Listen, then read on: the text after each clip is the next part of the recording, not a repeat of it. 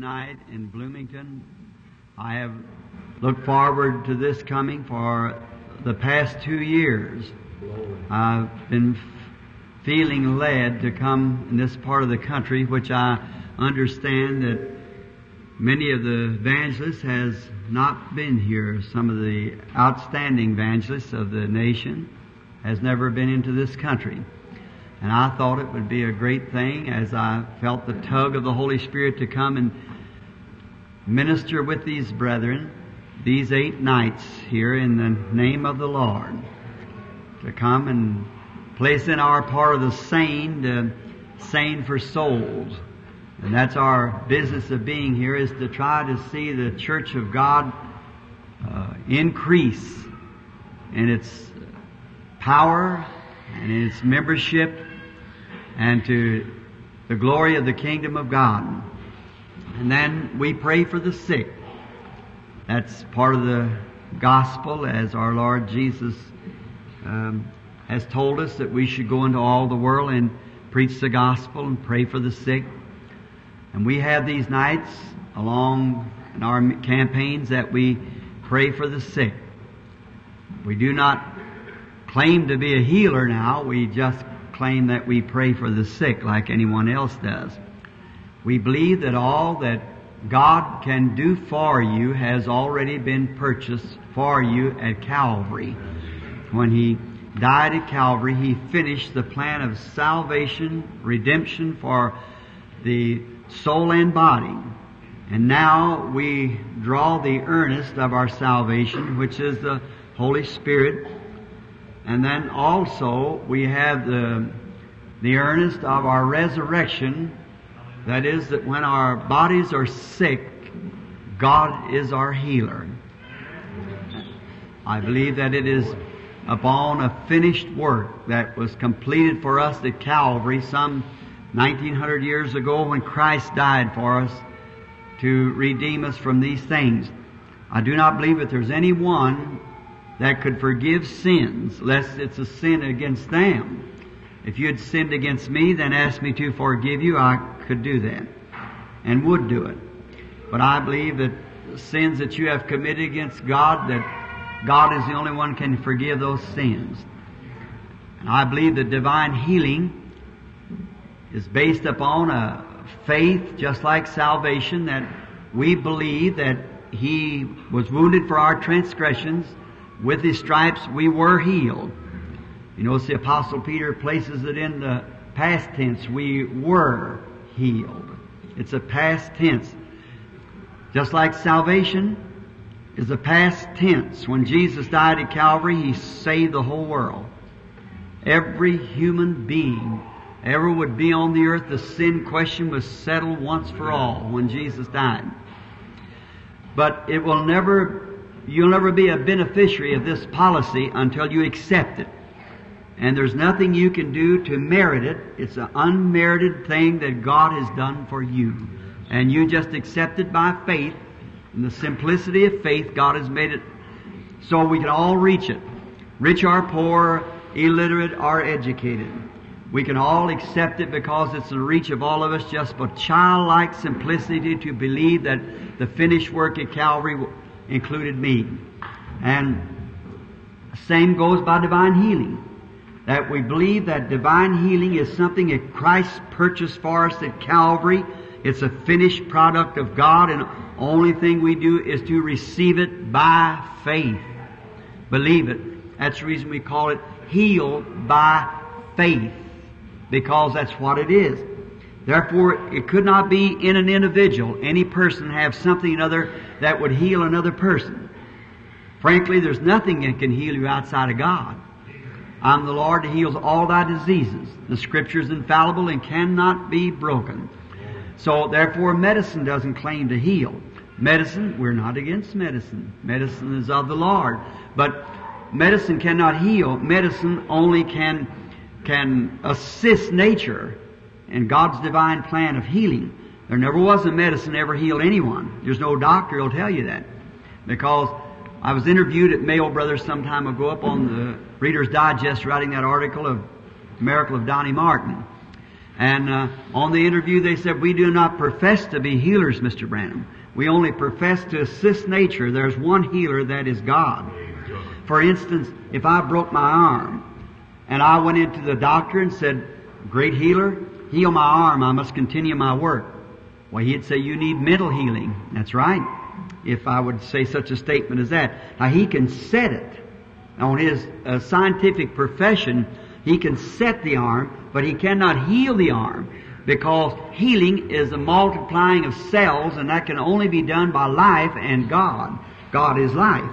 And if I cut my hand and uh, I fell down dead, uh, they might put medicine in my hand cut, and they could give me shots of penicillin and for years after years, and that would never heal. If they could embalm my body to make me look natural for fifty years, I would say, it would not heal, because there's no healing quality in medicine. Medicine only kills the germ and keeps it clean while God heals. Hallelujah. See, now medicine was made, uh, I've often said that a medicine that would heal a cut in my hand would heal one in my coat. And someone would say, "Well, now, wait a minute, medicine wasn't for your coat, it was for your body." Well, then, why doesn't it heal then after life has gone out of there? Why does it heal then if it's for the body? Amen. See? It would do just as much healing there as it would here. If it was for the body, it would heal the body. But you say, "Well, life has to be there." That's right. So then life is God, and God is the healer. Hallelujah. See? So it's all right back to God is the healer. The Scriptures does not contradict themselves. And there's no scripture in the Bible that contradicts itself. I've asked for that for years and years. No scripture, no statement uh, can contradict itself unless it can be straightened with the rest of the Word of God to rightly put it together, which Jesus thanked God for, that it was hid from the eyes of the wise and prudent and would be revealed to babes such as would learn. See, now we got to be humble in this. We've got to throw away our ideas about it. We've got to accept God's plan of it. That's the only way you'll ever be able to get anywhere with God for salvation, for soul or body. It'll have to come through God's provided plan. Now, if you've got an artesian well on this side of the mountain, spurting water by the millions of gallons an hour, and a crop on the other side burning up for water, now, you could stand and scream until your, uh, tuck your tonsils out and would, and screaming, "Oh, great water, come over here and water my crop." It won't do it. No, sir, it'll stay right there. But if you work according to the laws of gravitation and get this water to come around the mountain and water your crop, it'll do it if you'll work according to the laws. Now, there's enough electricity in this room to light the room if it was correctly, and like we'd be out in a big field where it's dark. And we know that Franklin and so forth has proved that science, that electric's in the air. Now, take a copper wire and hold it up, drop it down, and you, the static the electricity will pick up till almost light the earth, if it's a mile high in the air, would set the earth afire. Now, you could stand out in that field and scream as loud as you wish you, "I'm lost, I'm lost, great electric, come now and light the way up that I can see how to get in out of this darkness." It'll never do it. But if you'll work according to the laws of electricity, well, it'll light the way up so he can get out. But you have to work according to those laws. Now, God has a law too. And there's healing and salvation in God's determination for you if you'll work according to his plans and his laws on such. So that's the way we must plan the meeting. That's the way seven times around the world I have been of all different races, kinds of people by the tens of thousands. I have seen great things that our Lord has did, but I always notice that it takes people that will humble themselves and lay aside their own thoughts of it and just take God's thought of it and work according to his plan, which is faith in what he said. Now, we believe that God is Almighty God. Here in a Christian college and on this grounds and with Christian people, I'm sure we could all say a hearty amen to that. That God is God. He's the same God. If He isn't, He never was God. If He and that God is infinite. He is infinite, omnipotent, present, omniscient, omnipotent. He is God. If those qualities isn't in Him, He isn't God. And He's the great eternal one. He never did begin, He never will end. And only anything that has a beginning has an end. It's just those things which did not begin has no end. That's eternal. Eternity has neither beginning or end.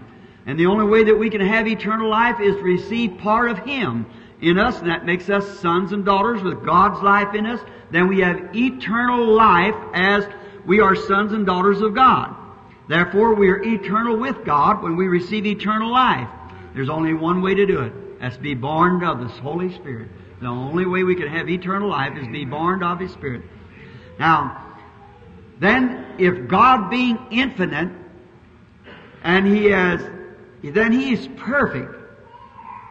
He can, and if God is ever called on the scene to make a decision on something, if the way He makes His first decision, now don't forget this as the services go on, the way He makes His first decision, His next decision has to be the same thing, and every decision He ever makes thereafter has to be the same. If He does change it, then He did wrong when He made His first decision. See, we're finite. We, I can say something, I have to take it back because I'm a man. The smartest of us has to take it back year after year. three hundred years ago, a French scientist proved it by rolling a ball over the globe and said if, if the, a, a person would ever could be able to obtain this terrific power of thirty miles an hour, gravitation proved that he'd go off the earth. Now, I tell you, science won't look back and say what they said. Because they're going about two thousand miles an hour now and on the, staying on the ground at about four or five hundred miles an hour. See, so they wouldn't look back to what they said, but yet it was a scientific proof that they, some way they rolled a ball around and at that speed, they said thirty miles an hour, it lift him up off the earth. Now, what, that's ridiculous today. So we find out that in this, we have to, them fellas are finite. That's the best they knowed how. I would not condemn that man for that. That's the very best that he knowed how. But um, you see, he has to change their ideas now because it wasn't right to begin with. But that can't be God. If God says anything, He's infinite. And that's perfect. If God was ever called on the scene to save a man calling for his lost soul, and God saved him up on a certain basis of facts, a declaration of facts, then if them same facts is met by the next man and by every man that approaches God, he has to use the same system. And he'll have to, if them qualifications is made, then God will have to act the same way. If He didn't, He did wrong when He saved the first man. And if a man is healed upon the basis of his faith, man, sick man was called on God, and this sick man, uh, when calling on God, God healed him because of his faith. If another man calls on God and uses that same faith, God's got to act the same way. See? So I'm trying to let you see. There's so much in the lands today that's under the name and the auspices of divine healing that ought to never be on the field. It's some kind of a sensation, and, and you can be fooled by sensations, but the Word's what stands. God's eternal Word. God's no better than His Word, or no one else is no better than their Word. So, it's back to the Word. Now, I don't mean to say that God doesn't do things that He hasn't written in His Word. He could do anything He wishes to. That's God. But, if I'll just... There's plenty wrote here for me. If I can just make this come to pass, that the promises He's give, then I know it can be backed up by the Word of God, so it's God. That's all. Now, we'll remember that as we go along. Remember, God is infinite. He cannot change. He's the same yesterday, today, and forever. He has to stay by His Word. If God, if this is not the Word of God, then the Catholic Church is completely right. It's the Church instead of the Word.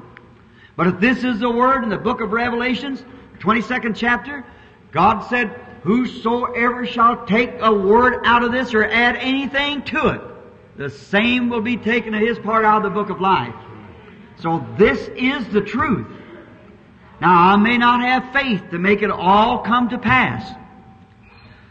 Like Enoch, who believed in God so much that when he taken an afternoon stroll with him and just got tired staying on earth and walked up home with him.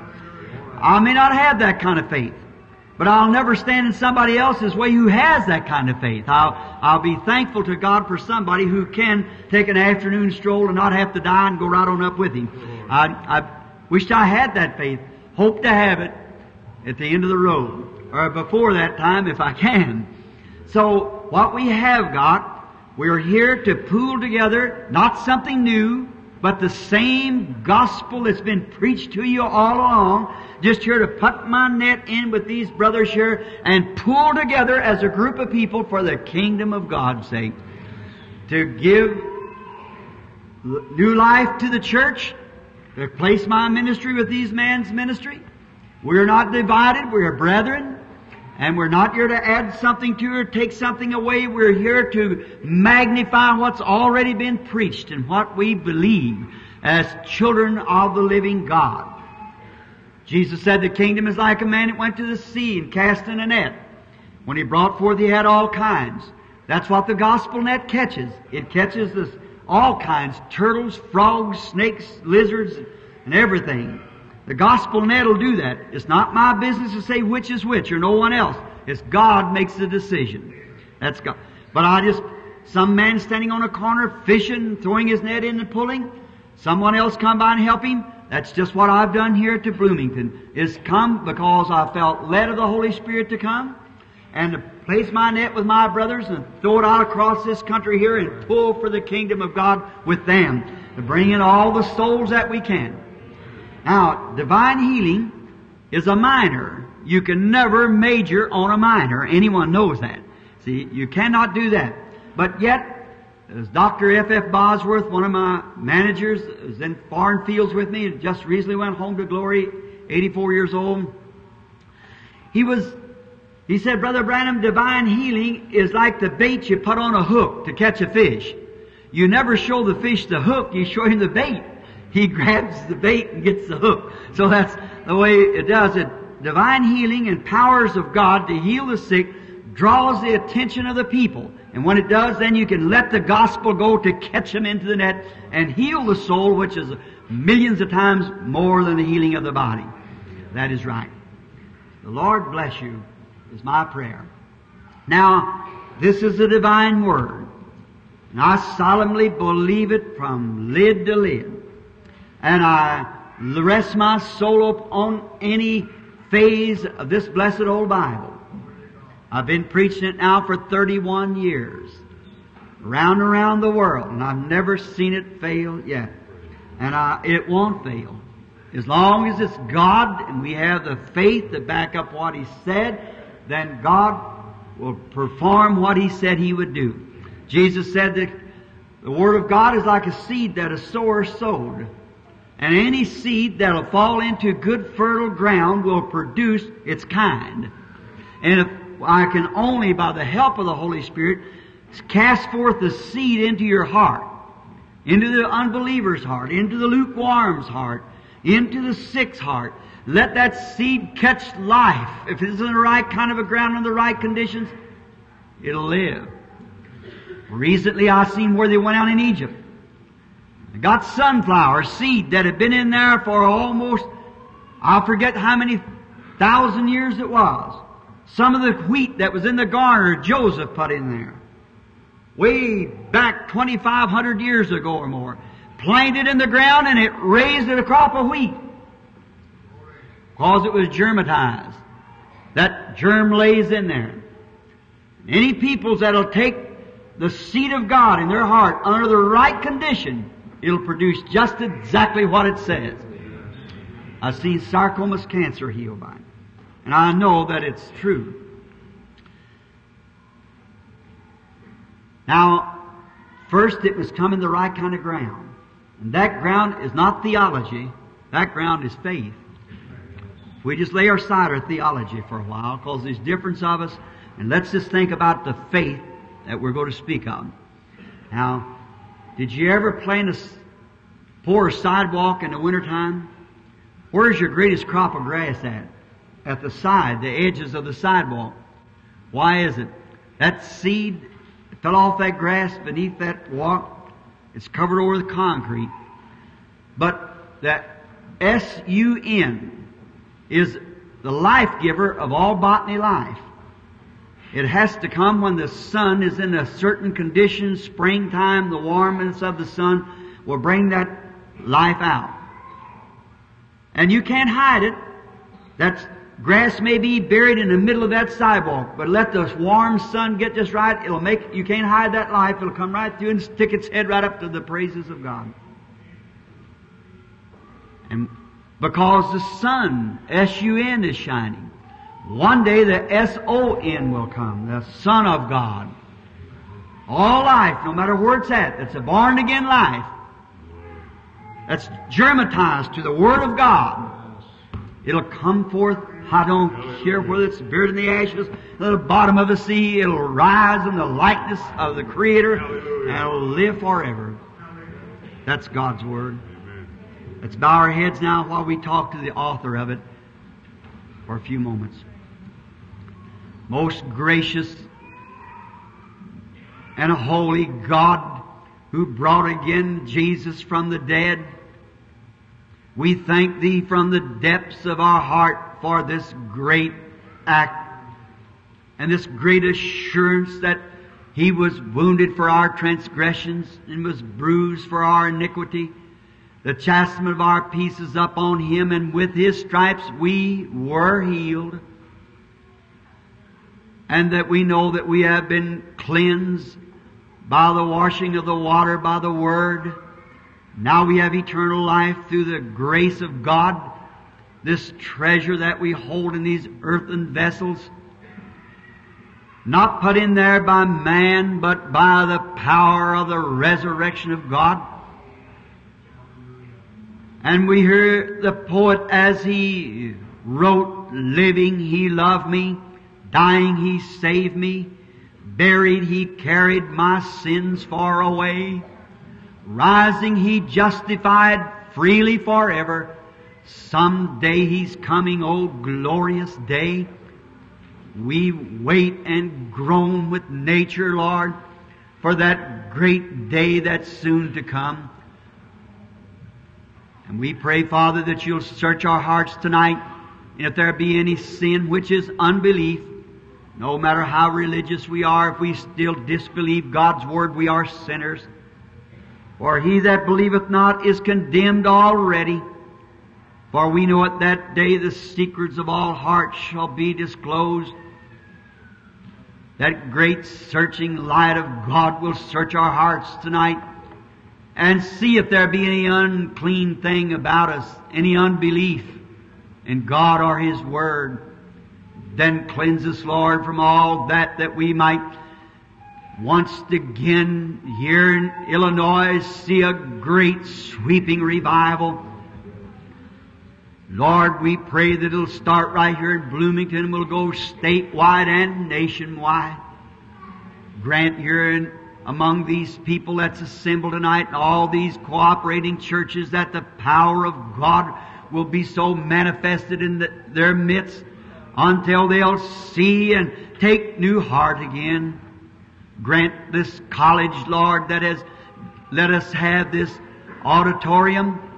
There'll be a revival breakout here like at Wheaton and down at Asbury and many of the other places. It'll be a day and night prayer meeting, Lord, that people will come from the east to the west. God, give them an old-fashioned John Wesley revival. A burning zeal of these young men's hearts that would leave the college here that they might go forth like another Asbury. And grant it, Father. Give us of Thy grace. We dedicate our lives to Thee and the services to Thee and all that we have both mentally and physically. Speak to us, Father, we pray in Jesus' name. Amen.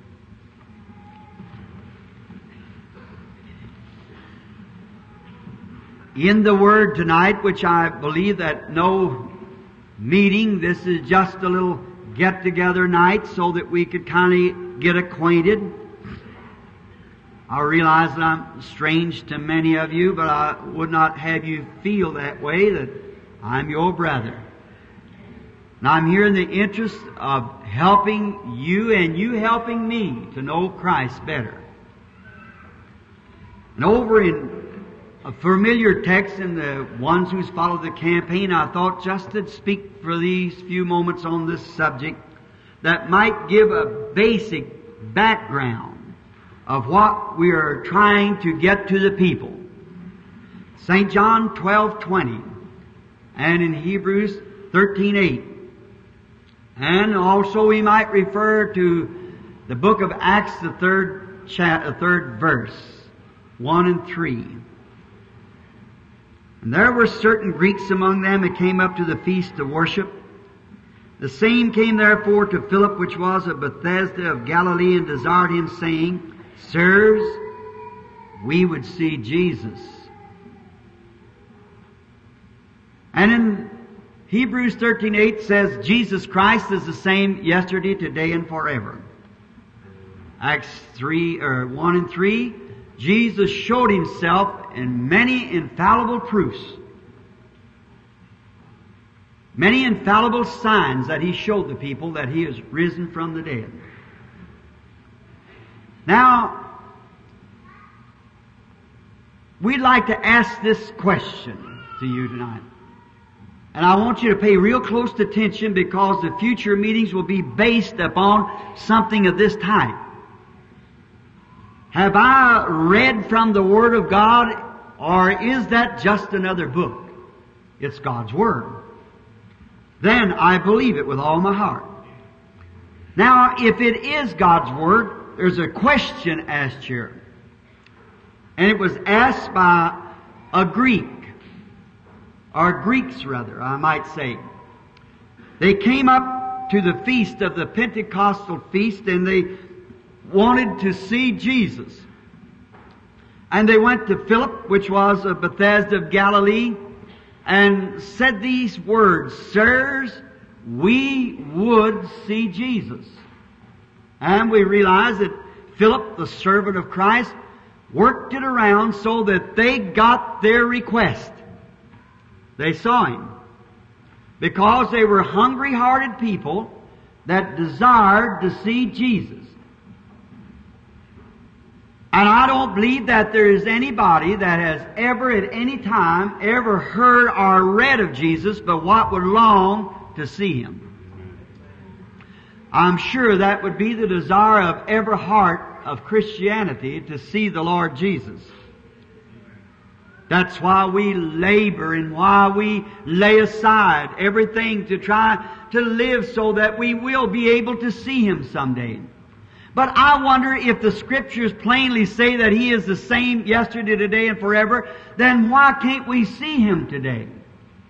Now, we have as much right to ask to see Him as those Greeks did ask to see Him. They said, Sirs, we would see Jesus. And by asking a servant of Christ, this servant was able to produce Jesus for them to see. They never asked to see His works or to hear His wisdom. They just asked to see Jesus. And they were granted that privilege by a servant of Christ. Now, we are just a few days past celebrating the resurrection. And to many of what we uh, call today Christians, that's as far as it ever goes, is on Easter, to recognize that that is a memorial day of a historical event. But it's more than that. That was just the day that is started. Now it goes on and on and on. It never ends. He is alive forevermore. And as Luke, writing the Acts of the Apostles, or the Acts of the Holy Spirit in the Apostles, sixty-five years after the event, said that He showed Himself by infallible proofs, by signs, infallible signs, that He was the same Jesus. that had walked on the earth, he showed himself alive by infallible signs that he was the living, resurrected Lord Jesus. Now, nineteen hundred years has passed since then, or better, but that doesn't mean one little dot to eternity. If we were here ten million years, it would still not be just as it was, as the old saying is, where was the man when he jumped off the bridge? See, you could not figure it out. Someone said in the water, he hadn't jumped yet. Sat on the bridge. Well, he, he, uh, he's still on the bridge. He hasn't jumped. So, he, uh, you see, you can't, it, there's no beginning or end to it. Now, the same is by Christ. If He's raised from the dead, the infallible Christ, then He's just the same today that He ever was, or the Scriptures found wrong. Now, then I wonder tonight how many in this visible audience would like to raise their hands and say, I would love to see Jesus. Amen. Sirs, we would see Jesus. Well now, let's see if this is the Word of God. We believe it. Now if we would long to see Jesus, just about two Greeks came and wanted to see Him and their desire was met. So there's at least two hundred or three in here tonight, and more are here wanting to see Jesus. So if He was willing to show Himself to those uncircumcised Greeks because they were desirous of seeing Him, how much more ought He show Himself to His children? That's saved and born of the Spirit of the living God. Why would He be more willing to show Himself alive to us tonight? As He was to the forty and the different ones as He met with them in the circles. It's a question, but it's a promise. And then if Hebrews thirteen eight said He's the same yesterday, today, and forever, then He's got to be the same in principle, the same in power, the same in every way that He was yesterday. Or He isn't the same. Someone say He's same in a certain way. Oh, He's the same, the Scripture says. That's the same Jesus that was, is today, and will be forever. Now, if I should comb down through this audience of people and say, the Baptists, the Methodists, the Pentecostals, the, the different types, Uh, uh, you teach that in your church? Yes, sure, we teach it. Well, that's what you should do. That's right, because it's the infallible Word of God. But did you ever try to ask God to make it manifest, to make it real to you? Not just as a historical Christ, but a risen Christ. Hallelujah. Now, many people accept Christ as their, as their Savior because they're afraid of hell. Others are, are afraid to die without Him. But have you accepted Him as your Lord, who can stand in the innermost part of you and open up the doors of your faith and, and just let yourself be in His hands?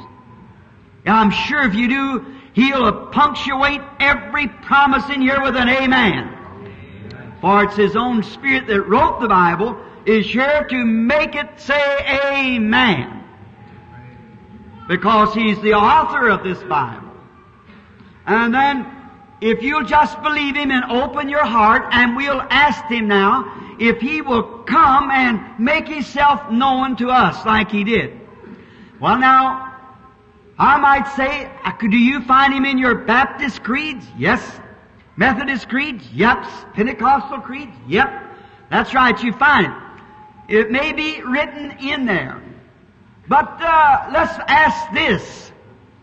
As it said that He is the same today as He was yesterday, then let's, if I went to your Baptist creed or a Methodist creed or a Pentecostal creed to ask for such, you'd say, well, it's thus and thus. And one would say, no, it's this way. And another would say, no, our creed le- reads it this way. We've been taught this way. There'd be different ideas about it. But the only way to justly make it so is to go back and find out what he was yesterday and what he did yesterday, how he acted yesterday, and then see if he'll come and be that same thing today. Now, everyone believes and knows that the corporal body of the Lord Jesus sits at the right hand of God Almighty at the throne of God, making intercessions upon our confession. You all believe that? And the Holy Spirit is here, which is upon Him, which was God in Christ.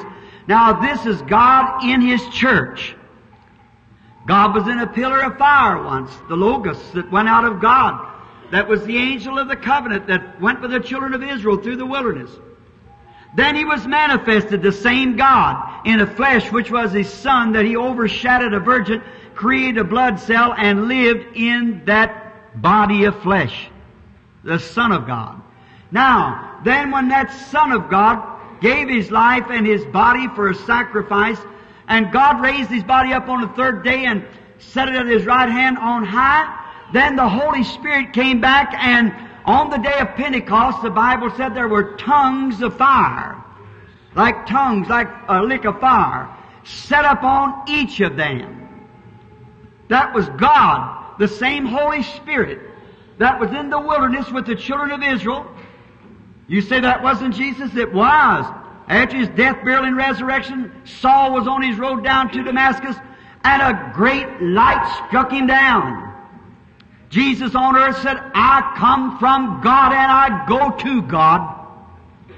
And after His death, burial, and resurrection and His ascension, Saul on his road down to Damascus was struck down onto the ground, and he looked up and there was a light that blinded him and cried, "Saul, Saul, why persecutest thou me?" He said, "Who are you, Lord?" He said, "I'm Jesus." And it returned back to that same pillar of fire that led the children of Israel in the wilderness. Saint John, the sixth chapter, they were discussing with him about different ideas and things and said, "You said you're as old as Abraham." And said, "You said you've seen Abraham and you're a man not over fifty years old. Now we know you're mad and got a devil." He said, "Before Abraham was, I am." Before there was, He was. Because He was the I am that was in the burning bush. The pillar of fire that led the children of Israel through the wilderness was the same God that was manifested in Jesus Christ, died, ascended up on high, and sent back the Holy Spirit. And in John fourteen, uh, John fourteen, seven said, "He that believeth on me, the works that I do shall he do also. Greater than this shall he do, for I go unto my Father." Saint John, the, the fifth chapter, the nineteenth verse of the fifth chapter, he said, "Verily, verily, I say unto you, the Son can do nothing in himself. But what he sees the Father doing, that doeth the Son likewise." He did as God showed him. So he said, "I say unto you, I can do nothing." He didn't claim to be a divine healer. He said he only did as he saw by vision what God told him to do. And promised the church to do the same thing. "Yet a little while, and the world seeth me no more. Yet ye shall see me." Now watch, world, cosmos, which means world order, "will see me no more." Unbelievers will see me no more, "yet ye shall see me." Ye, the believers, "for I," I as a personal pronoun, "will be with you, even in you, to the end of the world." Jesus Christ the same yesterday, today, and forever. Now, if He is the same, then His power, His resurrected life, should be living in the church, bringing forth the same ministry that He had here on earth. For He promised it.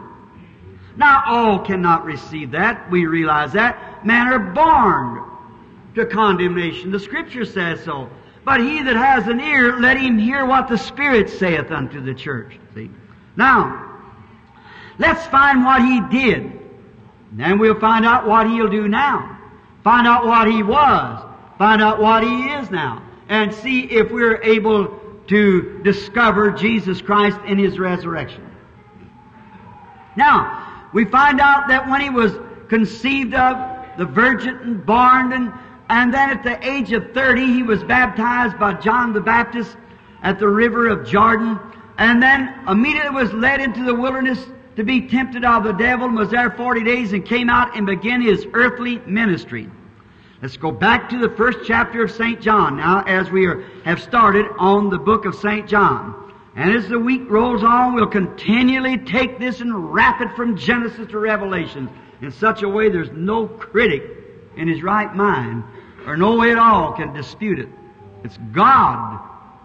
God's in His Word. You believe that? Amen. In the beginning was the Word, and the Word was with God, and the Word was God, and the Word was made flesh and dwelt among us. Saint John one. And in Hebrews, the fourth chapter, it said that the Word of God is sharper than a two-edged sword, piercing to the sunder of the bone, even a discerner of the thoughts of the heart. The Word, when it becomes flesh in us. Now, we find out Jesus immediately after He started His earthly ministry, He began healing the sick. Now listen close. Those people were looking for a Messiah. The Jews were. There's only three classes or three races of people on earth. That's Ham, Shem, and Japheth's people. The three sons of Noah, if we believe the uh, Word of God, which they all sprang from there because the antediluvian destruction destroyed them all. Besides that, the whole world was destroyed. And from them three boys came forth all the races of the earth. And that, if you notice, that was Jew, Gentile, and Samaritan. Peter was given in Saint Matthew, the fifteenth chapter, the keys to the kingdom. On the day of Pentecost, he opened it to the Jews. Philip went out and preached to the Samaritans and baptized them, yet the Holy Spirit hadn't come on them. And he went down and laid hands on them, and they received the Holy Spirit. And Acts, the tenth chapter, the forty-ninth verse, that Cornelius had seen a vision in his house, being the Gentile. And Peter received a vision on the housetop to go up. And while he yet spake these words, the Holy Ghost fell on the Gentiles. From there on, there is open to all the world then. Jew, Gentiles, and Samaritan. Peter had the keys. That was that notable sermon that he preached. And every church, I don't care if it's Catholic, Protestant, wherever, if you're going to be a Christian, you have to go back, and the first church that God ever ordained was at the day of Pentecost. Amen. It was a Pentecostal believing church with a Pentecostal experience. Now, take the Nicene Council of the early church fathers or any history that you want to, it'll refer you right back. The first church was a Pentecostal church filled with the Holy Ghost, signs and wonders and miracles accompanied them. And if God is an infinite God and set His church in order like that on the day of Pentecost, every time He sets a church in order, will be the same thing. Has to be, because He's infinite, it cannot change. Our doctrines and theologies take us off to one side till we're wandering in a wilderness. God's Bible remains the same, and God's Spirit remains the same. This is the last days. It's back to where the prophet said it'll be light in the evening time. Now, if they were looking for a Messiah, how many knows that the Jews seek signs? Greeks wisdom. Paul said we preach Christ crucified. Now, the Jews, to receive a Messiah, he had to have a Messiah sign, because Deuteronomy, the eighteenth chapter, from the fifteenth verse to the twenty-second, proves what the Messiah would be. And if what he showed them as a sign of he was Messiah, that will remain through all generations there is to come, as long as there's a person to receive it. Moses said in Deuteronomy, the eighteenth chapter, beginning with the fifteenth verse, "The Lord your God shall raise up a prophet among you likened unto me." And the Messiah was to be a prophet, a God prophet. And he would do the sign of the prophet. Also in many other places in the Scripture that we could refer to, God said, "If there be one among you who's spiritual, a prophet, I, the Lord God, will make myself known to him." And what this prophet says, watch it. If it comes to pass, then hear him. But if it doesn't come to pass, then do not hear him. Now that was Israel's sign of this great Messiah was to come. He was to be a God prophet. Show signs of the prophet, because the prophet is the one the word of the Lord came to. So in his coming was to change the whole dispensation and everything, and he'd have to have a prophet sign to prove that he was the prophet. He had to, because everything was changing. And that's the reason they'd have to know it. Now we know, as Christians, that Jesus came exactly the way he was prophesied to come. But the churches in them, they had it all turned around some other way. They thought that probably God would lower the quarters of heaven and he'd come down upon wings of fire or something. And John the Baptist, the Elisha that was coming, that he would be some great fellow because the mountains was a skip like rams and the leaves was a clap their hands and the high places made low and the low places high. Well, they expected some great outstanding something to shake the nation. But when he came, what was he? He was a man with a piece of sheepskin draped around him with beard all over his face, lived off of locusts and wild honey, and came forth preaching on the muddy banks of Jordan and shaking the churches to repentance. When he seen many come into his baptism, he said, "Generation of vipers, who's warned you to flee from the wrath? Think not to say within yourself, we have Abraham to our father, for I say to you that God's able these stones to rise children to Abraham. Also the axe is laid to the root of the tree. Every tree that bringeth forth not good fruit, hewn down and cast into the fire." So you see, it was altogether different. They couldn't receive him. When Jesus came, he came with the illegitimate name. He came as a child born out of holy wedlock. Never went to any seminary school or anything else that we have any record of in the Bible or history. That he ever attended one day of school. But he astounded the priest. Because he was sent of God, he had the wisdom and power of God to back up everything that he said. And he astounded them at his doctrine. For he didn't teach like a scribe.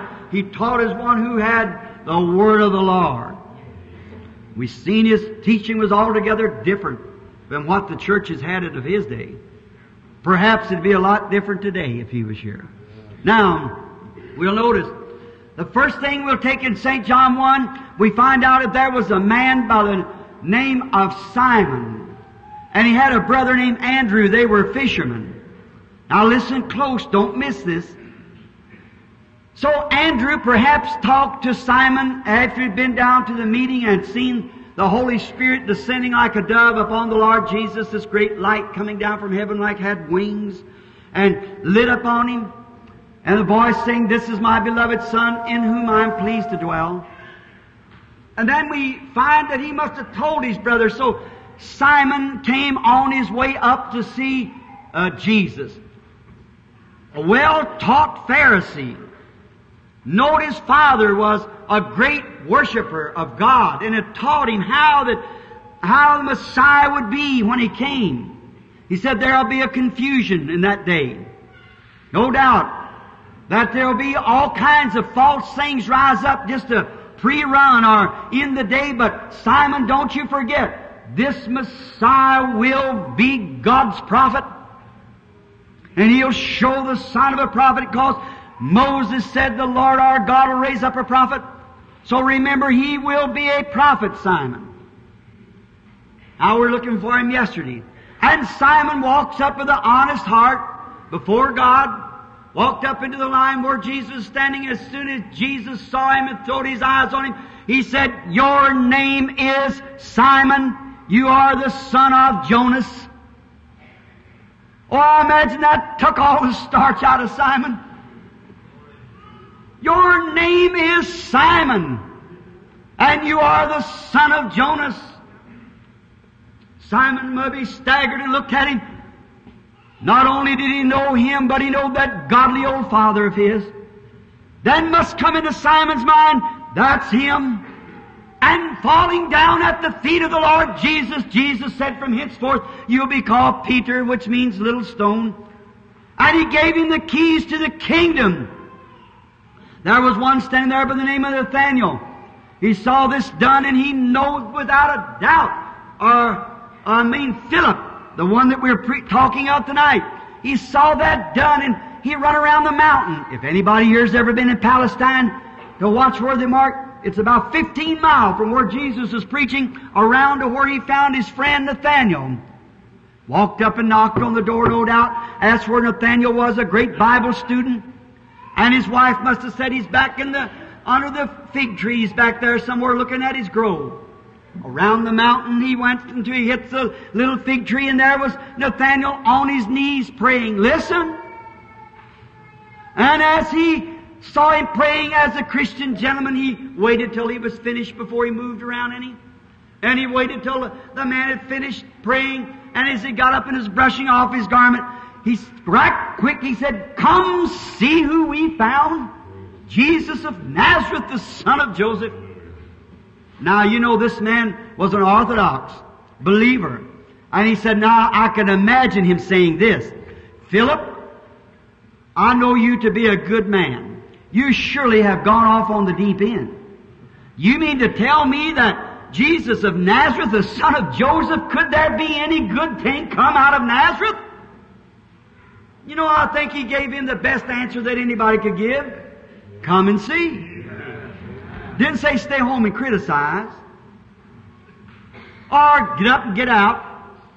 He said, "Come see for yourself." Around the mountain they went. I can imagine Philip saying to him, "Oh, you know that old man, we bought them fish from that time by the name of Simon." "Yes." "Well, he came up before the Messiah the other day, and the Messiah told him, 'Your name is Simon.'" You remember he didn't even have education enough to sign his own name. The Bible said that Peter, the one that had the keys to the kingdom, was ignorant and unlearned. He couldn't even sign his own name. He's so illiterate. But it pleased God to his faith to give him the keys to the kingdom, for he had the revelation of Jesus Christ. Illiterate, unlearned man. And he said, he told him who he was and who his father was. Now, Nathaniel, you know that the Messiah is to be a God-sent prophet. God is to be in the Messiah because he's to be a king of the prophets. But he's to give us a Messiah sign according to the Scriptures. And if this man would do this, wouldn't you believe he was a prophet? I can imagine Nathaniel saying, "Now wait just a minute, Philip. We haven't had a prophet for hundreds and hundreds of years. And how can this Galilean, how can this man of Nazareth, we have no record of him in schools or any place where he's been, how could he ever do a thing like that?" Just come find out. Come find out for yourself, see if it's going on or not. I heard of that wild man down there, John. Well, he was just a forerunner. That was the Isaiah that was before the, the prophet that was to come forerunning him. But he is, he's now, that's the Elias that was to come. Now this is the Messiah because he shows the sign of the Messiah. And if that was the sign of the Messiah yesterday, it's the same today. Or he did the wrong sign. And then Israel was right and justified by killing him, denying him to be the Messiah, because he'd be an imposter. But they killed him because he proved that he was Messiah. It wasn't a, wasn't a rock to be overturned. As we get to it farther in the week, you'll see. He is the Messiah. Now, I imagine him saying, "You know, Philip, all I want to believe you, but I, I just can't do it. I just can't believe that such a thing has happened. It's too good to believe." Well, you know, I, Philip might have said this, "Nathaniel, it wouldn't surprise me, but what he tells me tells you who you are when you come up." "Oh, it'll never happen like that." "No, I don't believe it. I'll have to see it first." So they came, finally got to the meeting where Jesus was, and maybe he might have come in the prayer line. I don't know. He might have been sitting out in the audience or wherever, which way they were, sitting on the ground or standing up. But as soon as Jesus' eyes fell upon him, listen, he said, "Behold, an Israelite, in whom there is no guile." That was Jesus yesterday. Is that right? "Behold, an Israelite in whom there is no guile." And so astonished that man till he said, "Rabbi, when did you ever know me?" In other words, this is the first time we ever met. How did you know I was an honest man, just man, an Israelite? Not by the way he was dressed. All Easterners dressed the same, beard and turban and long garment and so forth, dark skin. How did you know me? Listen at his words. Before Philip called you, when you were under the tree, I saw you. Oh, that was Jesus yesterday. That's the way he manifested himself. What did he say? Rabbi, thou art the Son of God. Thou art the King of Israel. Jesus looked at him and said, because I told you this, you believe, you'll see greater than. He's a believer, ordained to eternal life to see the works of God. Oh, there were some standing there didn't believe that. The rabbis of that day, they stood there, they know they had to answer to their congregation. There's no way around it. The people are standing there and saw it done, and they know the Scriptures taught that's what the Messiah would be. So they had to answer to the people. What did they say? They never said it out loud, but in their hearts. They said, this man is Beelzebub, a fortune teller, some evil spirit. See? He's the prince of the devils, a fortune teller, and that's how he does these things, is by his fortune telling. What did Jesus say? He said, I'll forgive you for that. But someday, the Holy Spirit will come and speak one word against that. It'll never be forgiven in this world nor the world to come. See where we place ourselves in. Calling, what is the blasphemy of the Holy Ghost? Calling the Spirit of God, which was doing exactly what the Bible predicted it would do, a demon power. There's never forgiveness for it. Nor this world nor the one to come, and Jesus cannot lie because he was God. And it's impossible for God to lie. God was in him. He says, it's not me, it's my Father dwells in me. The Son was a man. God was the Spirit that was in him. And it was the Spirit speaking out of him. Now, you see what he done to them Jews? When he met them, them were ordained to life, recognized it. Don't miss it, church. Those that were ordained to life recognized it and believed it. But those who did not believe it was turned away to perdition. Did not Jesus say to those holy, sanctified men who know the Scriptures from A to Z or claim to, he said, you're of your father the devil. That's exactly right. So don't place sin on smoking, drinking, gambling. That's not sin. That's the attributes of unbelief. Sin is unbelief. You might never touch the cigarette, drink, or never done anything evil in your life. And if you disbelieve God's Word, you are still a sinner. Sin is unbelief. There's only two spirits. One believes and the other does not believe. No matter, we have based all our thoughts upon some kind of a holy act, something we want to do and something we done. I give Joneses some coal when there were, I got a right to heaven. You haven't got no right to heaven until you believe God and accept it by the basis of faith upon the shed blood of Jesus Christ, the Son of God. You have no rights for no other way, no matter you might be a staunch member of Pentecostal to the core, Methodist, Baptist, or Catholic to the core. Makes no difference what church you belong to. If you solemnly believed on Jesus Christ and accepted Him as you, your personal Savior, as your faith in Him, I don't care what church you go to, you're saved by faith. Amen. And without that, there's, there's no holy church. There's no holy people. It's the Holy Spirit in the people what makes it holy. The holy God that lives amongst people. What makes the holiness? Not something that I do, something that you do, or something that we would have done, but it's what God has done for us through Christ Jesus. That's the Bible. What's the Jews? They believed it solemnly, some of them that were ordained to life. Others, staunch, orthodox in their beliefs, broad back.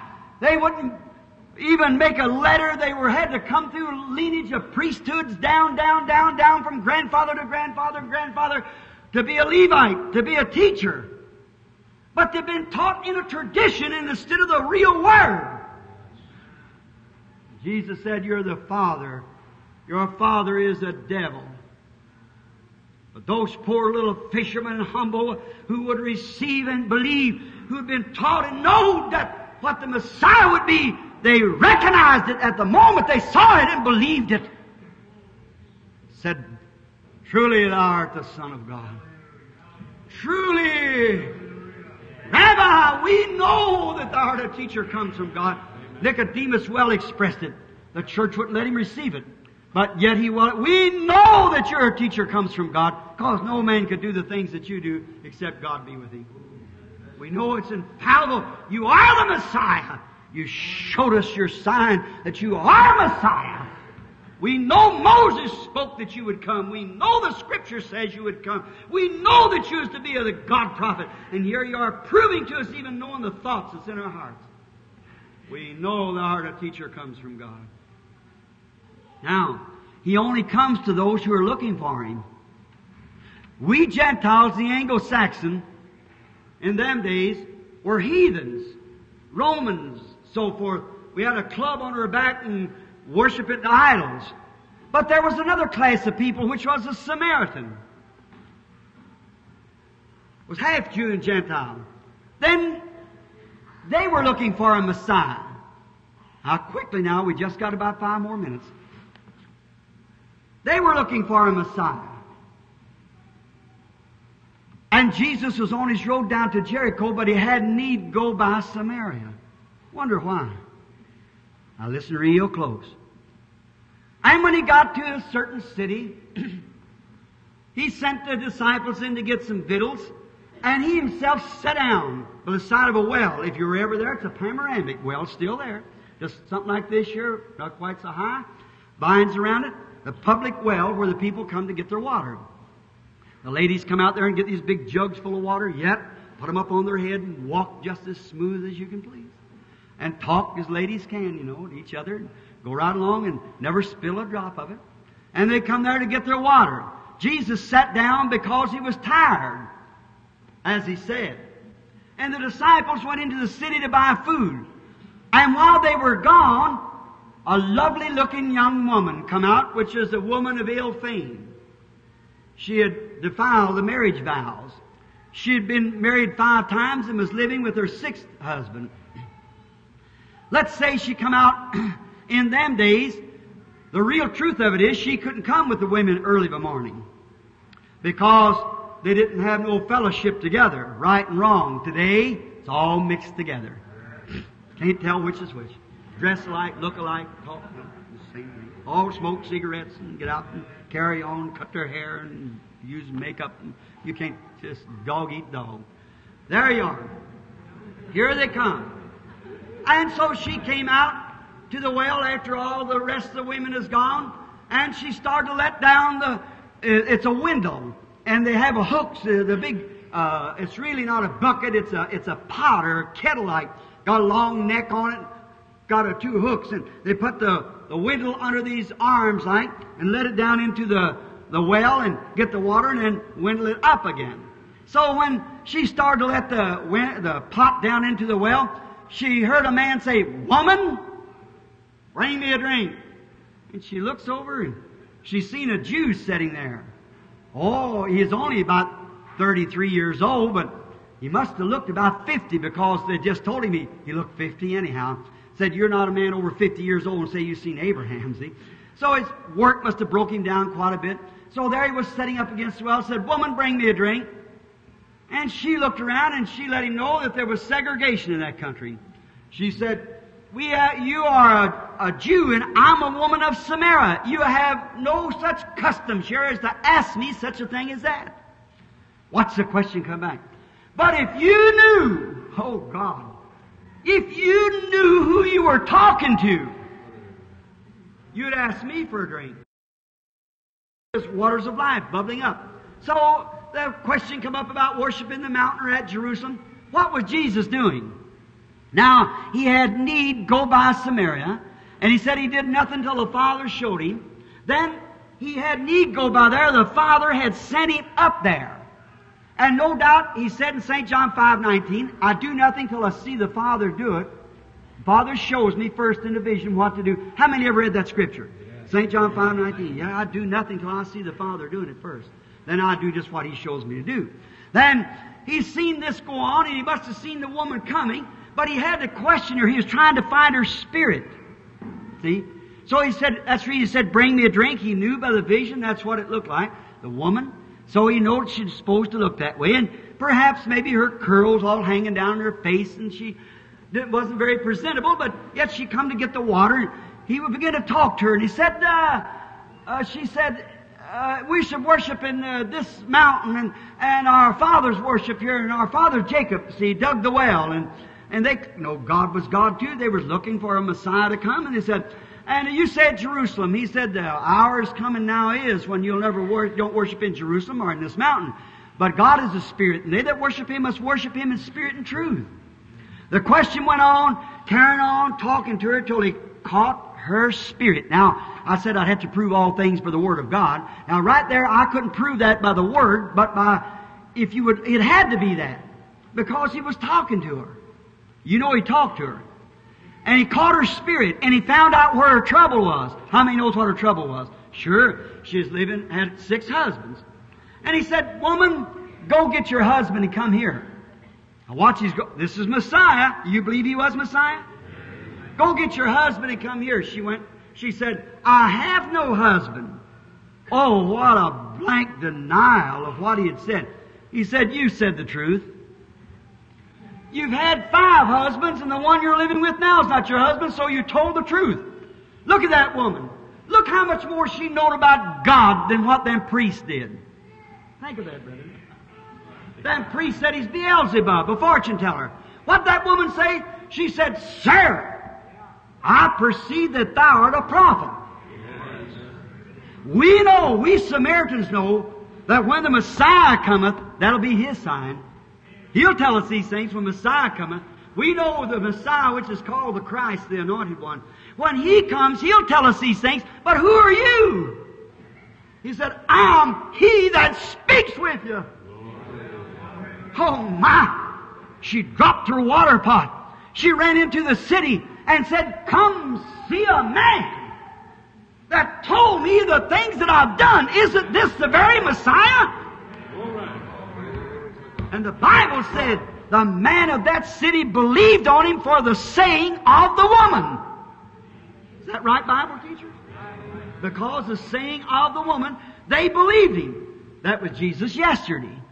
That's how He made Himself known, both Jews and Samaritans. But not to the Gentiles. Not one time was that done before a Gentile. But He prophesied and said in the evening time that would come. You say, whereabouts, Brother Branham? All right. I'll give it to you in one scripture right now. It's closing. Jesus said, as it was in the days of Sodom, so shall it be in the coming of the Son of Man. Is that right? Let's take Sodom. See what He did. And Sodom, Lot had separated himself, a lukewarm believer, and it went down into Sodom, and it built him up a nice reputation down there. But Abraham stayed out of Sodom and lived according to the promise that God had given him. Now, always there's three classes of people. Every meeting has them. Every city has them. Every church has them. That is unbelievers, make believers, and believers. It's exactly right. It's always been that way. It is yet today. Every congregation, every assembling together, even when the sons of God came up before God, there He was. So we find out here that in the type of the Sodom, now watch how close He said this, how He said it, how He worded it. See?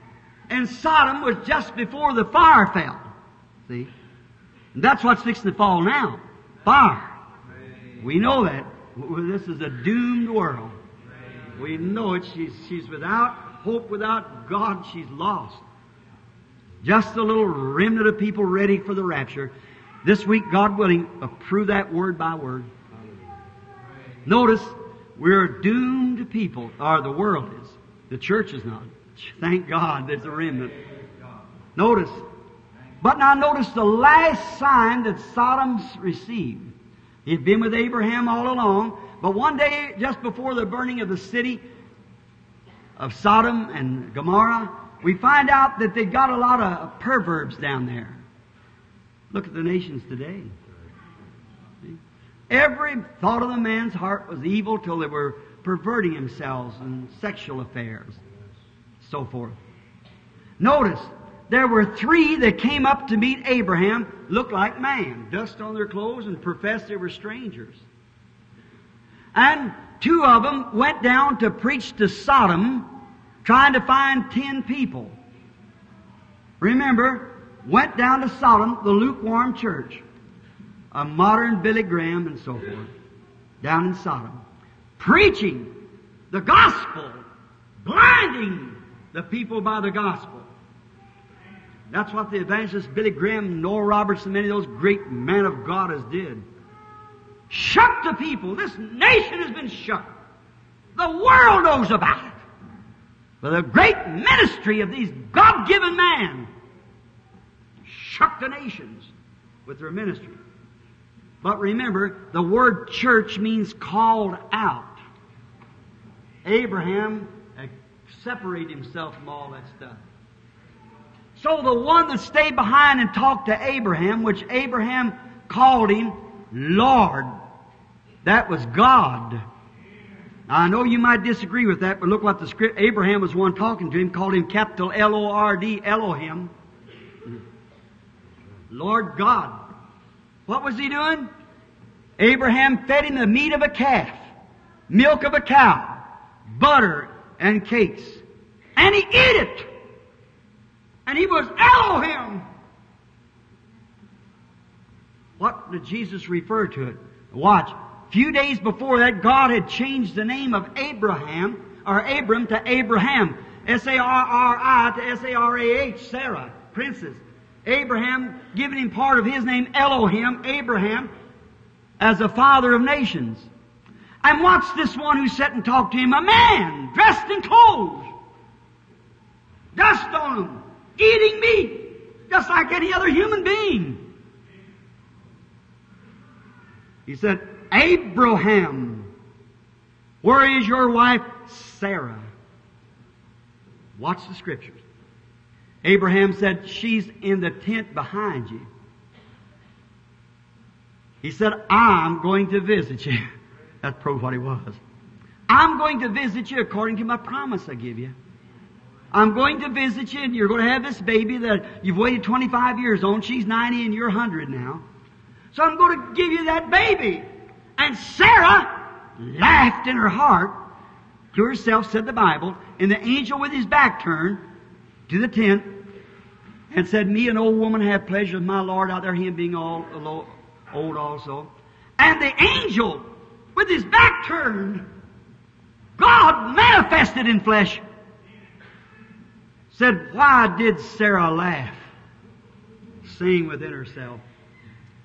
What did Jesus say? As it was in the days of Sodom, so shall it be at the coming of the Son of Man. That same thing, God manifested in the flesh of His people. Not angels coming down, but man, born of the Spirit of God, with eternal life within their bosom, performing and doing the same thing that angel did there at Sodom. Sirs, we would see Jesus. If He is alive today and was in this church, He would do the same as He did then. And this is the closing of the Gentile age. The prophet said there would be a day that could not be called day or night, but in the evening time it would be light. Now the sun geographically rises in the east and sets in the west, the same sun. Well, now when the S O N rose on the eastern people and showed forth His miraculous powers, we've had a day. It's been a dismal, rainy day. We've had enough light that we could join church, build organizations, and have a great time, be Christians, accept Christ. But that sunlight has never poured through since then. But this is, civilization has traveled with the sun. The oldest civilization's China. We've come, is traveled from the east, coming west with the sun. We're at the west coast now. Yes. And the Bible said, the prophet said, it'll be light in the evening time. That same sun that rose in the east will be shining with the same power on the western people as he did on the east. Sirs, we would see Jesus. Why can't we? Why can't we when he promised it? You say, Brother Branham, that's the Bible, but will it work? If it's God's promise, it'll work. It's got to work. Do you believe that? If he would come into this audience of people tonight and perform and do the same thing that he did when he was here then, to let him know, let you know that he is sure the same Christ would do the same thing, would you believe on him? Raise your hands and say, I would believe if I could see it now. Let us bow our heads. Almighty and omnipotent God, we thank Thee, O Holy Father, for the promise that You gave us, and we know that Thy promises is true. Now, it is a bad night outside, but a glorious night inside. Not a night inside, but a day where the Son of God is shining in our hearts and lives. We thank Thee for believers, and for a Christ who promised to come to these believers and manifest Himself and show in this last day to the Gentile race, which we know, Father, it's never been according to history since the early church died out until this time. How Saint Paul and those in the old days, how that the visions broke upon them, and they done the same thing. Ananias and Sapphira and Paul upon the sea that night, and the angel of the Lord stood by him. And he walked out and told the people, and how that the great powers of God was known in that early church. You promised it again in the last days. I pray, Father, that You'll forgive the mistakes of Your servant. And now let the Holy Spirit come forth, because it is His Word. And let Him do before these people, after I have told them, Father, that salvation is what has already been done for them at Calvary. Divine healing is what You did for them at Calvary. And I pray Thee, Lord, that they might understand that it's their own faith, and when they see the God that made the promise come forth in His power and do as He did then, they will know it's the same Jesus that made the promise. Grant it, Lord, as we commit ourselves to Thee in this congregation for the kingdom of God's sake. In Jesus Christ's name we ask it. Amen. Now I'm going to ask if there's anyone here that wishes to go for the next ten to fifteen minutes, that you would go now so you won't disturb the service. Now, now please don't move around from henceforth, see, after this moment. Just remain in your seats. Each day that we're going to have prayer for the sick, I'll speak this while someone has to go, but if you can stay another fifteen minutes to watch and see if the Word is right. Now, anybody can come say that, but now it takes God to make it work. That's right. It takes. Now, if every day that we're having prayer for the sick at night, we will come down and and the boys will give out prayer cards. It'll either be my son, Billy Paul, this boy right here, Gene Gold, which is one of the Tate boys, and there's another one called Leo, Leo Mercer. Either of them boys will give out the cards. They'll stand up before the audience and mix the cards all together. Then they'll come down and give you a prayer card. Therefore, they don't know what kind of a prayer card they're giving to people, who will be called up, who will not be. That justifies them. And no one knows again where they will start until that night when the Holy Spirit lays upon her heart wherever. Of course, that has nothing to do with the healing of the people. But it's only to get somebody here on the platform before the Spirit of the Lord. And then you out in the audience that does not have a prayer card, don't be weary. Sit there and believe with all your heart. Watch what happens. Now, I hope you will listen to the thing that I have said, that you will not walk around anymore, and please no one take any pictures during this time, because a little later I can tell you it's a light, the angel of the Lord. We all know it was a pillar of fire. We had the picture of it here from Germany, from Switzerland, from America, from before the F B I, and all's been proved. It is a supernatural being. He'll be on the platform in a moment. And it's the same Spirit of God, exactly. So don't take no pictures from hints from now on through the service, and be seated and be real reverent and quiet while the people are coming. Now, I believe, did you, or Billy, you get up. One to a hundred? Well, this late we'll not be able to call too many, but Joe, you hold your cards. Let's call a few of the people up here. Who has prayer card number one? If you can raise up or raise your hand. Prayer card number one. What's the, what's the letter? A. A number one. Anybody's got it? Well, you... There must be something wrong somewhere. Well, we'll start. Oh, I'm sorry. All right. Would you come right here, lady? Number two, prayer card A number two. Raise your hand. All right. Come right here, lady. Number three, would you raise your hand? All right. Number three. Did I see it? Yeah, way back. Number four, would you raise your hand? Way back. All right. Number. He gives them out anywhere in the building. Anybody wants them. Number five. Would you raise your hand, everyone who has prayer card number five? All right. Number six, would you raise your hand? Raise your hand so I can see. All right, sir, right here. Number seven. Number eight. Number nine, as I call you. Number ten, that's fine. See, this may be a basketball floor, an arena, but it is an arena tonight. It's the Church of God. See, so we must have reverence and respect to the Holy Spirit. One, two, three, four, five, six, seven, eight, nine. Number ten, who has prayer card number ten? All right, lady. Number eleven. All right, number twelve. Number twelve. Thirteen. Fourteen. Fourteen. Fourteen. Fourteen. Well, that's enough. Let's let's start right there.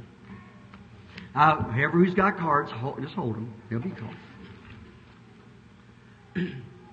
Now, I suppose that ninety-nine percent of this audience is perhaps strangers to me. All that's in this audience that is strangers to me, raise up your hands. I guess they're about one hundred percent. All right.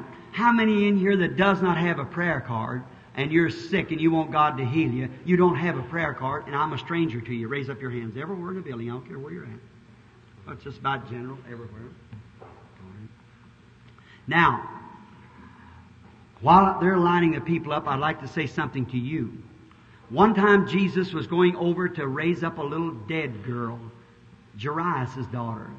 And there was a woman who had an issue of blood, and she said within her heart, I believe that he is Messiah, so if I can just touch the border of his garment, the hem of his garment, I'll be made well. How many ever read that story? Sure. And she touched his garment because that's what she wanted to do. She believed him. She had never seen him before, but she believed him. As soon as she saw him, she believed him. So then she touched his garment. Now, he could not have physically felt it. The Palestinian garment hangs loose, and it's got an underneath garment. And then he could not have felt that. And the little woman touched his garment. Everybody was shaking hands with him and so forth and hugging him. And so he said then she went out in the audience and sat down or whatever it was. And she said, um, he said, who touched me? And Peter rebuked him, said, Lord, why did you say such a thing as that? Said, everybody's touching you. He said, but I perceive that I have gotten weak. The King James says virtue, which virtue is strength. I perceive that virtue has gone from me. And he looked all over the audience until he found the little woman and told her that she'd had a blood issue and her faith had saved her. Is that right? Now, to you people who don't have a prayer card, if he's the same yesterday and forever, would not he act the same way today if you touched him? Is that right? Now, how many of you ministers here know this, and you ministers and Bible readers out there, that the Bible said that Jesus Christ right now is a high priest that can be touched by the feeling of our infirmities. Is that right? Amen. Right now he's a high priest. Is that right, brother? Well, if he is the same high priest that he was then, how would he act now? If he's the same high priest he was then, he'd act the same way. Is that right? Because he's the same high priest. He's God. He can't change. He can't be different from what he was. If he, if he lets this Gentile church go through without having that same Messiah sign, then he did something for them, the Samaritans and the Jews, that he didn't do to us. So that wouldn't be just.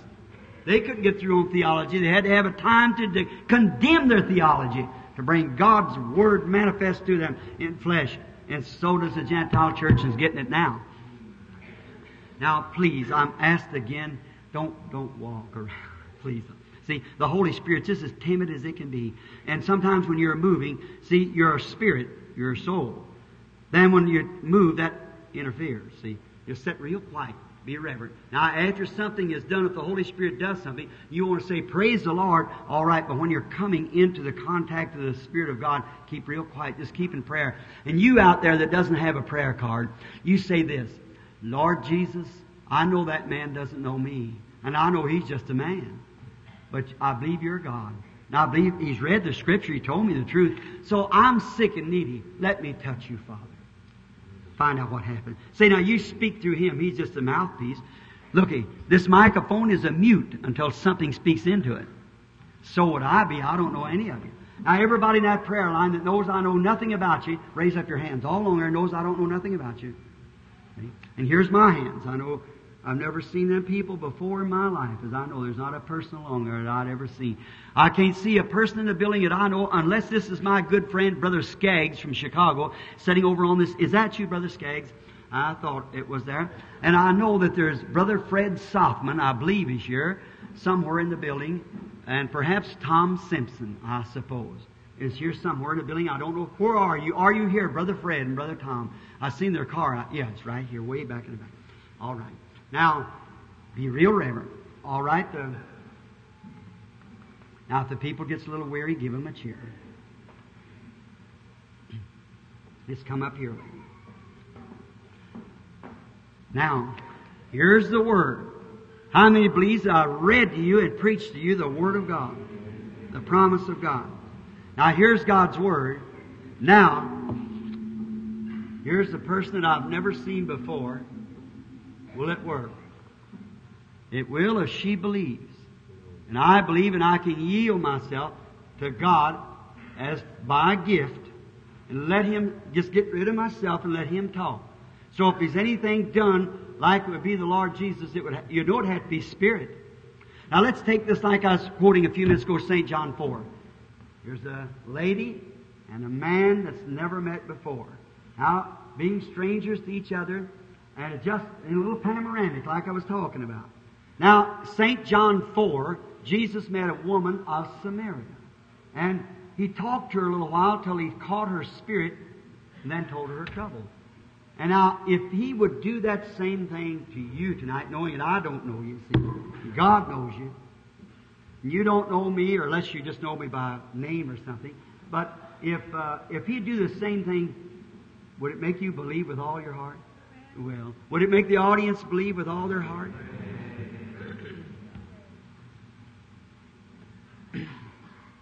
Now, every soul in here under the control of the Holy Spirit in the name of Jesus Christ, and every who's a, on, the engineer on these microphones, if my voice gets low because I don't know what I'm saying, if it gets low, step it up so the audience can hear it. Now, be real reverent and quiet while we talk to the woman just a moment. If you'll stand right across here so I'll be sure that they hear it. Just across. Now, our Lord, when He came to the woman of Samaria, He said He had need to go by Samaria to see the woman. And, uh, of course, God, the Father, had sent Him up there. And He met the woman, and He knew nothing of her. He'd never seen her in His life. She had never seen Him. But yet, He had to give that Samaritan woman the same sign He gave the Jew. And now you're the Gentile woman. See? Now He has to be the same Jesus yesterday, today, or ever. Is that right? Now, if He would do something like that, you know then it'd have to come from some spirit. You know, it'd have to be a spirit. Now, you could take the Pharisee side, the religionists of that day, and say it was the devil. Then that's up to you and God. But if you'd say it was Christ, then you receive His reward. Now, if the Holy Spirit will tell me, now I say, if I'd come here and say, Sister, I have a gift of healing, Lay my hands up on you and say, glory to God. The Bible says, these signs shall follow them, believe. Lay hands on the sick, they shall recover. That's true. Well, you could go believe that. That'd be all right. But yet, there could be a little wonder in your mind. Wonder if that is true, because the Bible said, if there be one among you who is spiritual a prophet, what he says comes to pass, then hear him. But if it doesn't, then don't hear him. Now the showdown is here now. Have I told the truth? Is that the Word of God? Is that the promise of God? If it is, then He'll make it manifest. A woman is aware that she's in the presence of somebody besides man. Real sweet, humble feeling. Is that right? If it is, just raise your hand. So they all, between me and the woman is that Spirit of Christ, that light. The woman is sure to be prayed for because of a nervous condition. She's got a real serious condition of nerves. If that's right, raise up your hand. You believe? Eventually, I've never seen a person I will do that. Somebody in their heart. Don't think you can hide your thoughts now, because you can't. You said, I guess that. I did not. Just for a rebuke for you, that you might know, we'll see if it's so or not. Every time a first night, when something said, now right now I couldn't tell you what I said to the woman, but that you might know that it's the Spirit of God and not what you're thinking, this will be a plain rebuke to you. You're a good person. Fine-spirited person. But now, yes, here it comes again. The woman's moving from me, and she's she's bothered with a nervous condition and an intestinal trouble. That is true. Let me show you where you believe I'm a, a servant of the Lord. Not that woman sitting right there on the end of the seat's bothered with intestinal trouble too. If that's right, raise up your hand, lady. That's right. See them devils trying to get by with it? They can't do it. Hallelujah. Hallelujah. It's all finished for you, lady. You have a stomach trouble. It's true. Nervous stomach. Here, if you might know, believe me to be God's servant, standing here under this anointing. Your husband, he's here too. He has a nervous stomach also. You're not from this state or this city. You're from Kansas. You believe God knows who you are? Miss Walton, now return home you're healed. You and your husband too. If you go home and be made well in the name of Jesus Christ. You believe now? Could I guess that? Whatever. Let us just bow our heads and worship.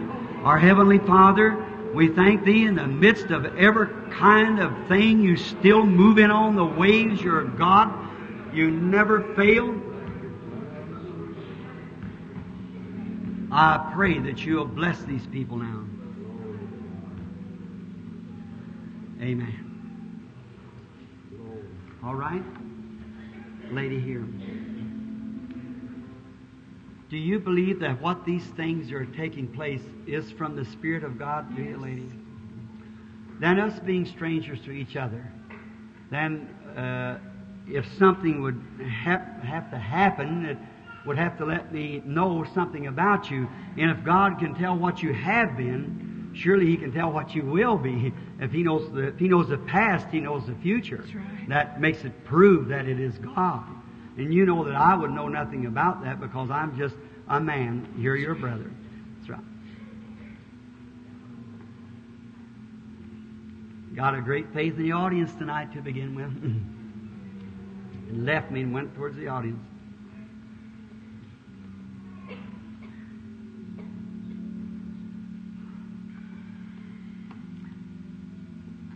You're so happy about your healing a few moments ago, you put your hand over on that woman sitting next to you. Yes.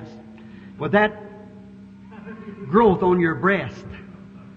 If that's right, raise up your hand. Am I a stranger to you? Wave your hand back and forth. I want to ask you something. What did she touch? She's twenty feet away from me. What did she do? She touched the high priest. Do you see that God still lives? He's the same Lord Jesus. Just believe. God bless you. I can only speak as it speaks through me. I have to, wherever it goes, I have to go with it. To,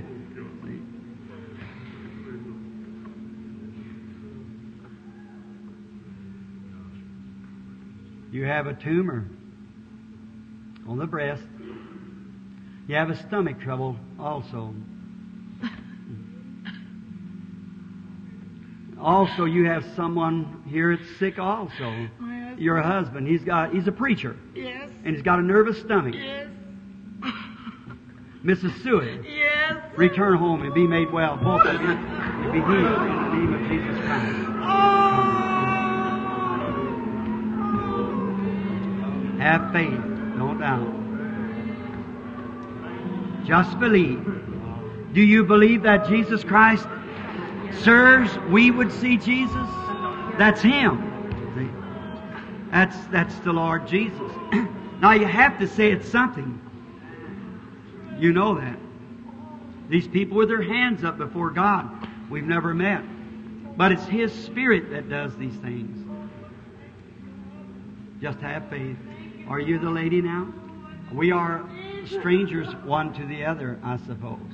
But the Lord Jesus knows us both.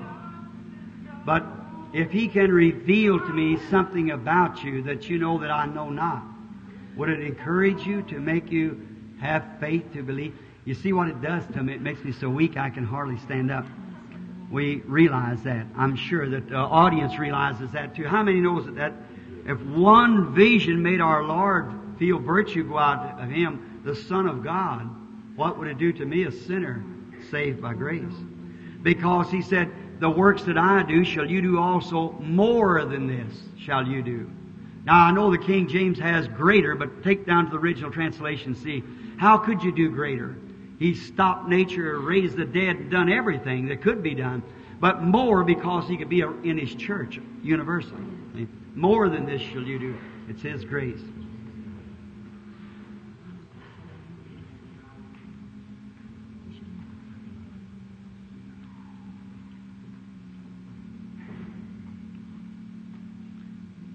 You're here for somebody else. That's the daughter. You think Christ can tell me what her trouble is? It's her eyes. That is right, isn't it? You believe they're going to get well now? You've contacted something, haven't you? You believe it's to be the Lord Jesus? If you'll tell me who you are, like He did the apostle to come up, would you make you have a lot of faith to believe Him? Well, Miss Nichols, you return home. Believe now. Jesus Christ. Heal and make well. Are you believing, everyone? Please don't walk around. Please don't walk around. Please. I do not know you. I haven't never seen you in my life, but Christ does know you. If He will describe to me what you're here for, or might be finances, domestic, might be sickness, salvation, I do not know. I'm just a man that's standing here, us meeting for the first time in life.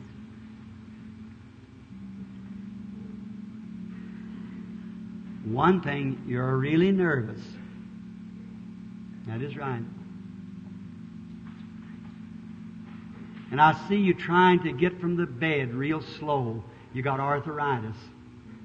That is right. Then you've got a bad ill effect from an operation that you had. That's right. It was a gallbladder operation. That's right. Raise up your hand. Do you believe now? Thank God. You have believed, so will it be unto you. If I told you that God healed arthritis, would you believe it meant you? Then just go right along thanking God, saying thank you. If I told you God healed from anemic trouble, would you believe He'd heal you? Just go right on thanking God. Are you believing with all your hearts? Everybody? With one accord?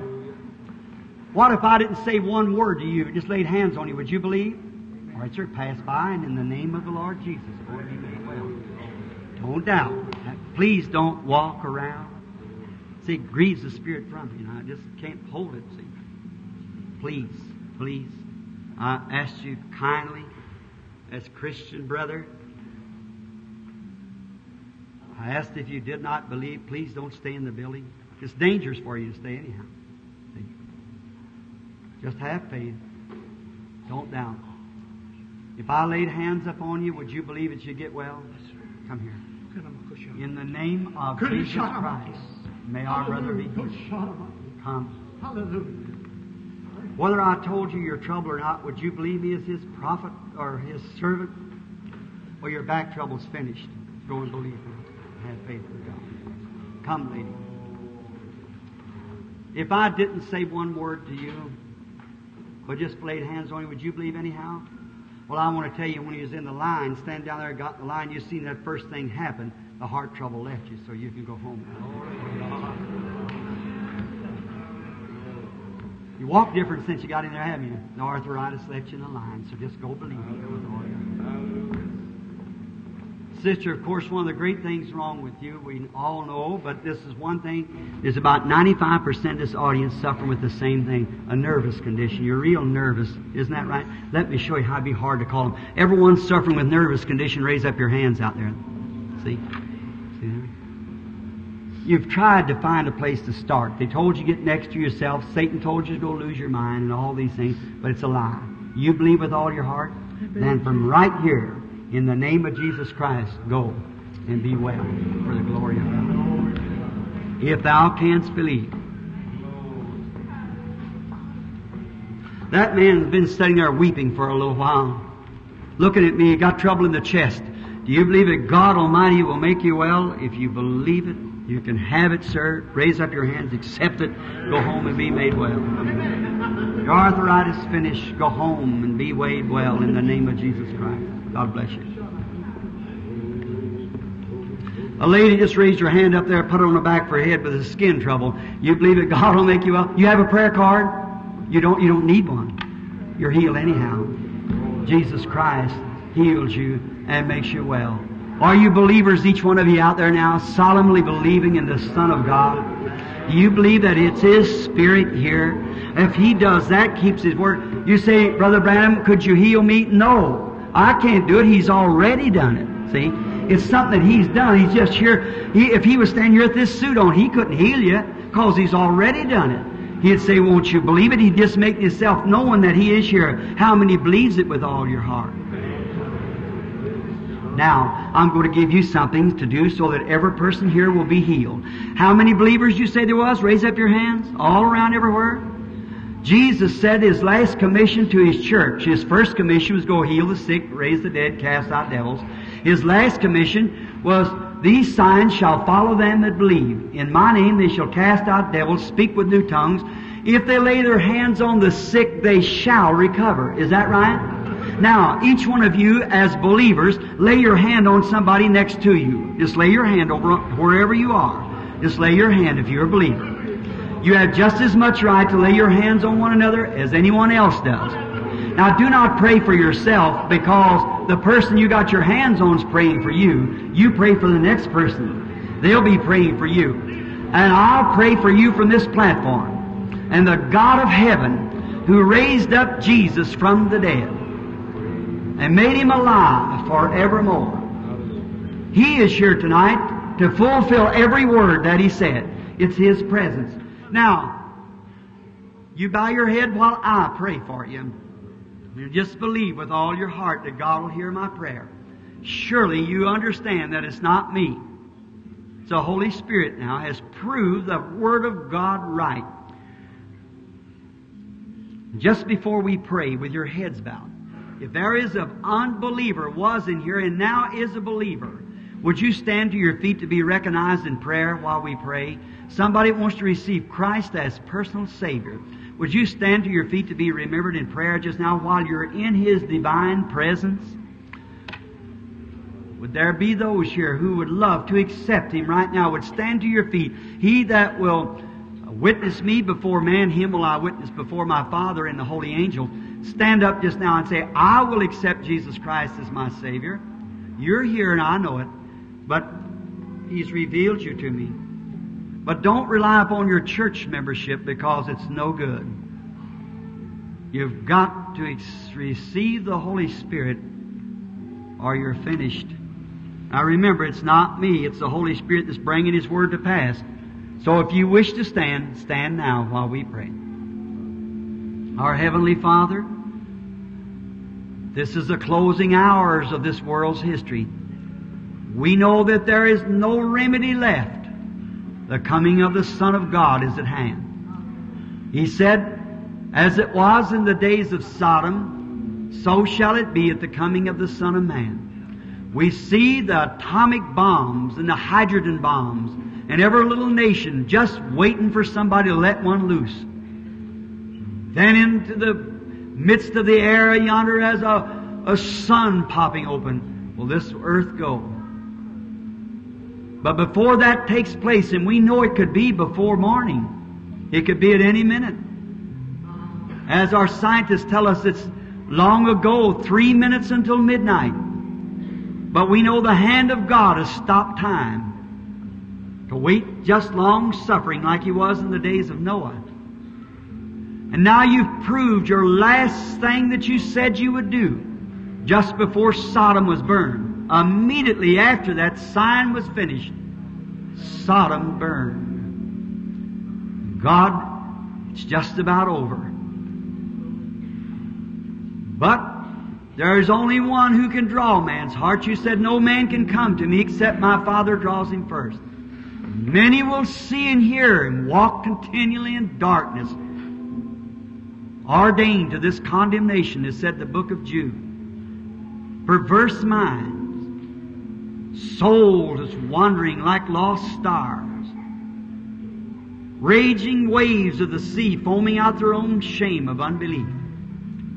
To know tonight that we stand in the presence of the great Holy Spirit who brought the Word, who wrote the Word, who confirms the Word and brings His self-presence to fulfill the Word that He has promised. I pray for these believers who have their hands on each other. I pray with all my heart that You'll heal their sick bodies, cast away every evil spirit. Satan, you've lost the, the battle. You are a, a defeated person. You have no rights anymore.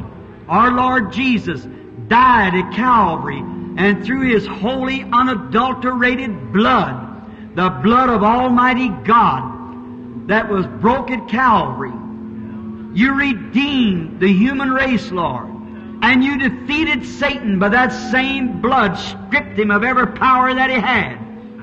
And you're alive tonight, here in Bloomington, Illinois, in this college uh, ball floor. You are here tonight, alive among your people, proving yourself that you are the same yesterday, today, and forever. And Satan is aware of that. He knows that his hour is close. Satan, I adjure thee by the living God, we call your bluff. You can't hold these sick people any longer. Come out of them. In the name of Jesus Christ, depart from them. And let them alone. The Lord God of heaven rebuke thee, Satan. You cannot have any power. Jesus is over you.